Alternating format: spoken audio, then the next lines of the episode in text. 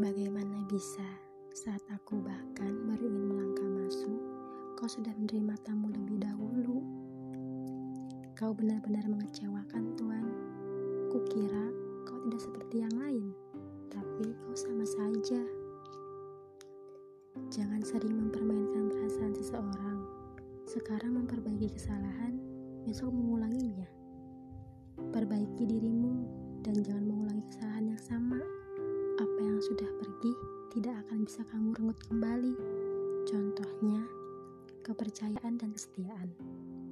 Kamu terlalu betah mempermainkan perasaan seseorang yang sangat menyayangimu, yang pada akhirnya dia cukup lelah bertahan dengan permainan